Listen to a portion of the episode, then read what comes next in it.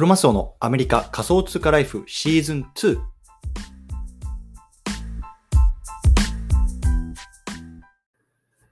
皆さん、こんにちは。アメリカ西海岸在住のクロマスオです。今日は3月5日土曜日ですね。皆さんいかがお過ごしでしょうか？今日も早速聞くだけ、聞くだけ、聞くだけか、アメリカ仮想通貨ライフ始めていきたいと思います。よろしくお願いいたします。さて、今日のテーマなんですけれども、今日はメタマスクが危ない、仮想通貨投資家にコールドウォレットが必要な理由、こんなね、テーマで話していきたいなと思います。でね、対象のリスナーさんは仮想通貨してるよとかね、あとはこうウォレットにね、メタマスク使ってるよとか、あとはね、コールドウォレットってそもそも何とか、まあ、そういうようなね、あの疑問を持ってる方向けの内容になってます。僕自身はま昨年の、ね、6月ぐらいからね、仮想通貨投資を始めました。でちょうどまあ9ヶ月ぐらいね、あの経ったんですけれども、今ではね、こう毎月の給料もね、こうビットコインとか、あとはね、イーサで受け取るようなね、本当に仮想通貨にどっぷりのね、こうあの生活をしてるんですけれども、今日はね、ちょっと久々にね、あの仮想通貨の話 このポッドキャストでしていきたいなと思いますね。あのアメリカ仮想通貨ライフっていうタイトルながらもね、最近はちょっとね、メタバースとか NFT とかね、あの不動産とかなんかそっちの方の話ばっかりだったんですけれども、今日はね、ちょっと仮想通貨の話いきたいと思いますんでね、興味がある方はぜひ聞いてみてください。はい。ということでね、今日のテーマ、メタマスクが危ない、仮想通貨投資家にコールドウォレットが必要な理由ってことなんですけども、結論ね、自分の資産を守るためにこのコールドウォレットっていうのが必要ですよっていう話をね、今日はしていきたいなと思います。うん。で、今日ちょっとコールドウォレットってそもそも何とかね、なんで自分の資産を守るのにね、メタマスクじゃいけないのとか、まあ、そんな風に思ってる方もいると思うんですけども、ちょっとそのあたりをね、深掘りしていきたいなと思いますので、ぜひよろしくお願いいたします。はい。ということでね、この番組では、ボーダーレスに食っていくっていうのをテーマにアメリカから毎日配信しています。ビジネスや投資を通じて国境にとらわれず、お金を稼ぎ生活していきたい方に向けて、一日一つ Tips やノウハウをお届けしています。仮想通貨や NFT、メタバースを中心に、株式投資や不動産投資、副業などについても語っていきますので、興味のある方は、ぜひ登録をよろしくお願いいたします。というところでね、あの早速本題入っていきたいと思うんですけれども、あの、今日このテーマを取り上げてね、背景、あのね、話していきたいなと思います。あのね、昨日ですよ、超かなりね、この仮想通貨業界にとってね、衝撃的なニュース出たと思います、出たんですよ。これ皆さん見てますかね？なんとね、このウォレットね、採用っていうのこうメタマスクっていうあのところ、会社があるんですけども、ここがね、ロシアとか一部の地域でね、このメタマスク使えないようにしますよっていうアナウンスをしたんですよ。うん、簡単に言うとね、そう。でこれ何かっていうと、まあね、あの最近ね、ちょっと心を痛めるようなね、こう戦争っていうのが勃発、ウクライナとロシアの方でね、こう勃発してると思うんですけれども、こう仮想通貨にね、こう資産を逃がすっていうような、ね、動きがね、特にロシア側でもね、すごく増えてるんですよね。うん、であのまあ、ちょっと僕は詳しく話さないですけど、まあね、このロシアっていうのはこう SWIFT っていうね、まあ、いわゆるこう金融政策上のま核あの核あの戦争とも言われるようなね、もう本当一番重いね、今制裁を受けてるんですよね。それによってね、こう銀行間でのやり取りっていうのが今ロシアではできなで、国際間のやり取りができなくなってるんですけれども、まあ、そういった中にね、あの中で、まあ、あの、まあ、富裕層とかお金を持ってる人たちがどういうようなね、動きをしてるかっていうと、ビットコインであるとかね、あとはステーブルコインとか、そういうものにね、どんどんどんどんね、資産を変えてるんですよ。そう。ね、あのでこれはね、まあ、あのちょっと別の見方をするとね、まあ、仮想通貨がね、こう有事に使えるっていうようなところの、ね、まあ、証明になっているので、非常にね、こう仮想通貨投資家にとってはね、明るい未来かなと思うんですけれども、まあ、とにかくね、あのちょっと前提に戻って、このメタマスクっていうね、世界最大のね、ウォレット組織、ウォレットがね、こうロシアなどこう一部の地域でね、こう使えなくなるっていうのはすごく大きなことなんですよね。そう。しかもこれロシアだけじゃなくて、なんか一部このなんかプログラミングの問題かなんかスロバニアだかスロバキアだかなんかあっちの方でもなんか使えなくなってるっていうようなね、あの実例も上がってて、まあこれ本当にね、大変なことですよね。そう。でこれね、あのどんだけ大変なことかっていうとさ、あの分かりますかこれ？ね、これいきなりさ、あの自分の財布とか使えなくなるってことですよ。うん、でさ、あのそれがね、あのメタマスクっていうこう中央集権的な組織によってね、もういきなり使えなくなっちゃうっていうことなんですよね。うん、これ本当にね、あのすっごいあのビッグニュースだと思います。うんで、やっぱりさ、仮想通貨とかクリプトっていうのはさ、まあ、非中央集権ね、まあ、ディーセントライズとかさ、あのね、あの分散とかっていうのを掲げてると思うんですけども、これってね、やっぱりあるまじきことだと思うんですよね。ね、あのこの中央集権的な組織がね、いきなりね、もう自分の財布をね、使えなくしてしまう。これって、全然このクリプトの精神に反してるわけですよ。で、まあ、実はね、今回のこの戦争によってこう似たような話っていうのが出てきていて、例えばね、あの世界最大手の、ね、仮想通貨取引所って言われるバイナンスであるとか、あとはね、このアメリカでのともね、こうあの大きな仮想通貨取引所のコインベースとかね、ああいうところもね、こうロシアの、ね、こう政府の高官、あのお偉いさんたちの、ね、口座を、ね、こう使えなくしますよとかっていうような話をしてたりとか、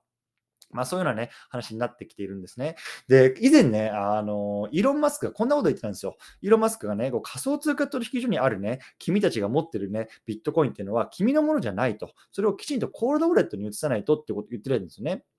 でまあ、これはね、あのどういうことかっていうと、まあ、つまりね、その中央集権的な、まあ、仮想通貨取引所とかっていうところに置いてあるとね、いつかこういうふうにね、まあ、あの取引所であるとか、そういうメタマスクがね、お前の財布は使えなくなるぞってね、言った時にね、もう何もできないわけですよね。ね、きちんと僕が自分がね、買ったコインっていうのがね、もういきなり使えなくなってしまう。だからそれをね、きちんと自分のね、コールドウォレット資産として、ま、移しましょうよっていうことをね、こうイーロン・マスクはずっと言ってるわけですよ。うん。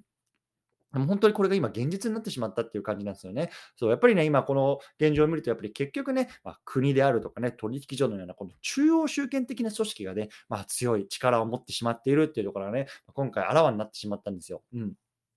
で、まあね、まあ、あのそんな現状なんですけども、じゃあこれからじゃあ僕らね、投資家はどうしていったらいいのかっていうところをね、まあ、ちょっとこの後のチャプターで話していきたいなと思います。はい。でね、ここからね、じゃあ、こんなね、さなかね、僕らはね、こうメタマスクじゃなくてね、じゃどうやってね、資産を守っていけばいいのかっていうところを話していきたいんですけれども、まあ、結論ね、コールドウォレットを使って資産を逃がしましょうってことなんですよ。ね、コールドウォレットを使って資産を逃がす。うん。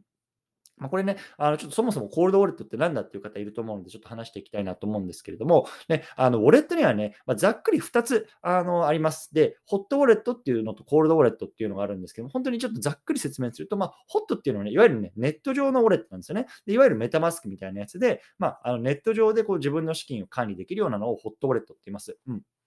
で、コールドウォレットっていうのは、まあ、物理的なね、ウォレットなんですよ。ね、あの USB みたいな感じで、こうパソコンにそ、あのー、入れて、で、そのパソコンの中からね、こう、あのそのウォレットにね、こう、あの自分のね、通貨っていうのをこう移していく、ビットコインになるとか、イースとかっていうのをこう移して、まあ、自分でこう USB、その USB っていうか、ウォレットを保管するようなものなんですよ。でね、1個これ200ドルとか300ドルとかね、あのそんなに安くない価格なんですけれども、まあ、そこにね、あのコインを保管するとね、まあ、外部からのね、こうパソコンがもしね、ウイルスで中になっちゃったとかね、あのさっきのね、メタマスクみたいにね、こういきなり使えないとか、そういうのがないんですよ。そう。だからその分ね、やっぱり安心なんですけれども、やっぱ一方でね、やっぱりその管理は全部自己責任なんですよね。例えばね、そのウォレットが壊れてしまったよとかさ、あとは盗まれてしまったよとか、ね、そういうようなリスクももちろんあるっていうところはね、あのー覚えておいた方がいいと思います。なのでね、まあ、これトレードオフって言いますけど、やっぱりホートウォレットのいいところ、コードウォレットのいいところ、悪いところっていうのはもちろんあって、だからね、それをね、こう分散しながら、組み合わせながら使っていくっていうのがね、まあ、非常にね、いいのかなと思います。で僕自身もね、あのここ1、2週間ぐらいでこのコールドウォレットっていうのをね、買おうかなと思っていました。うん。で、あのね、実はね、こういうニュースがあるのをご存知ですか？あの今ね、カナダの方でね、すごくね、あのデモが起きてるっていうニュースなんですよね。で、あの、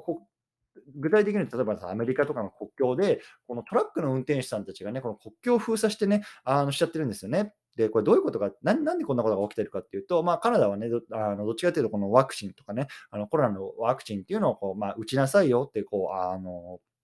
推奨している国なんですけれども、まあ、そういうね、トラックの運転手さんの中にはね、まあ、そんな打ちたくないと、そんなね、政府の方針なんかね、あの従いたくないみたいな方たちがね、こう結束して、まあ、国境を封鎖して、こう物流をね、滞らせてみたいなことをしてるわけですよね。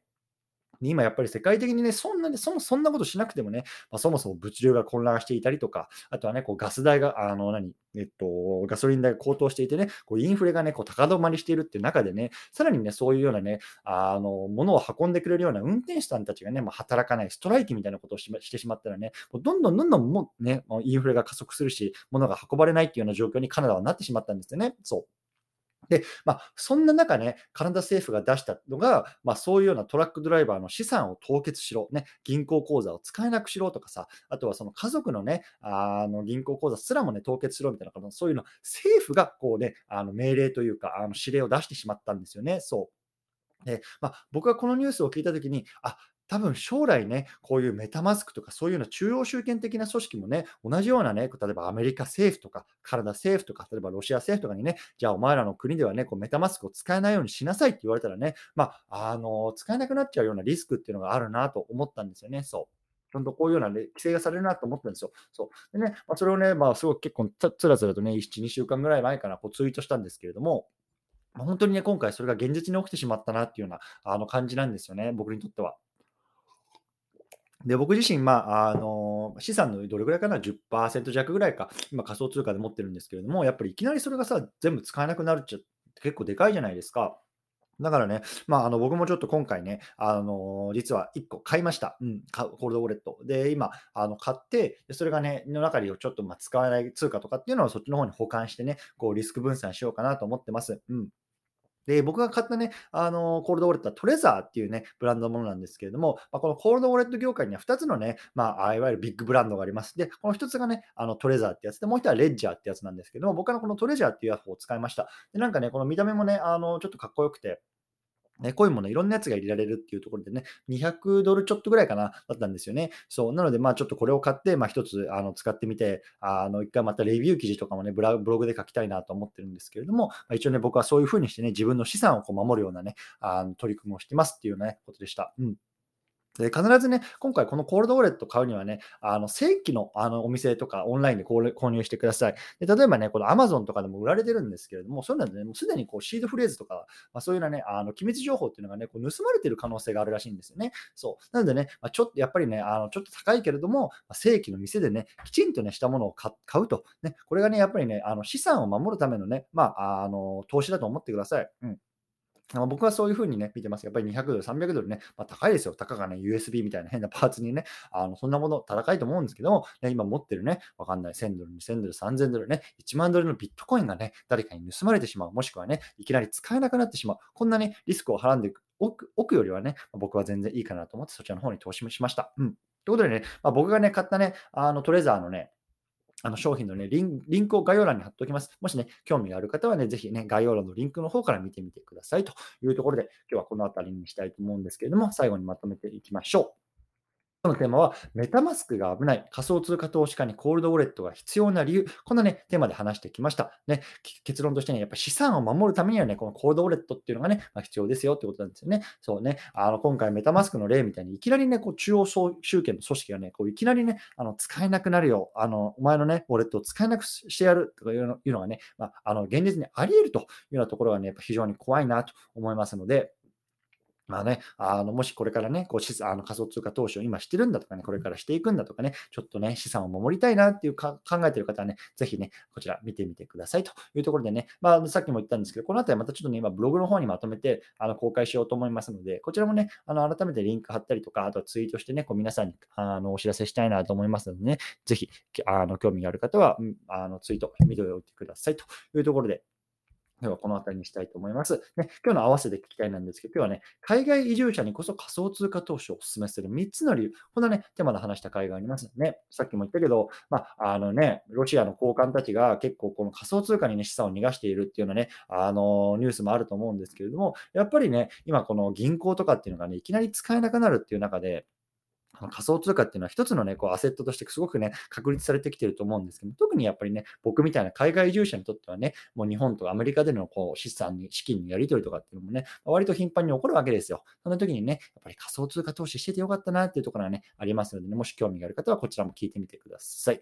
はい。ということでね、あの、最後ちょっと告知になるんですけど、毎毎度、あの、おなじみのね、こうツイッターのコミュニティ機能、あの、始めてます。ね、あの、こういうのね、こう毎日の配信とかの、こう、深掘りだったりとか、あとはね、もっとね、これが知りたいなとかね、こういうこと、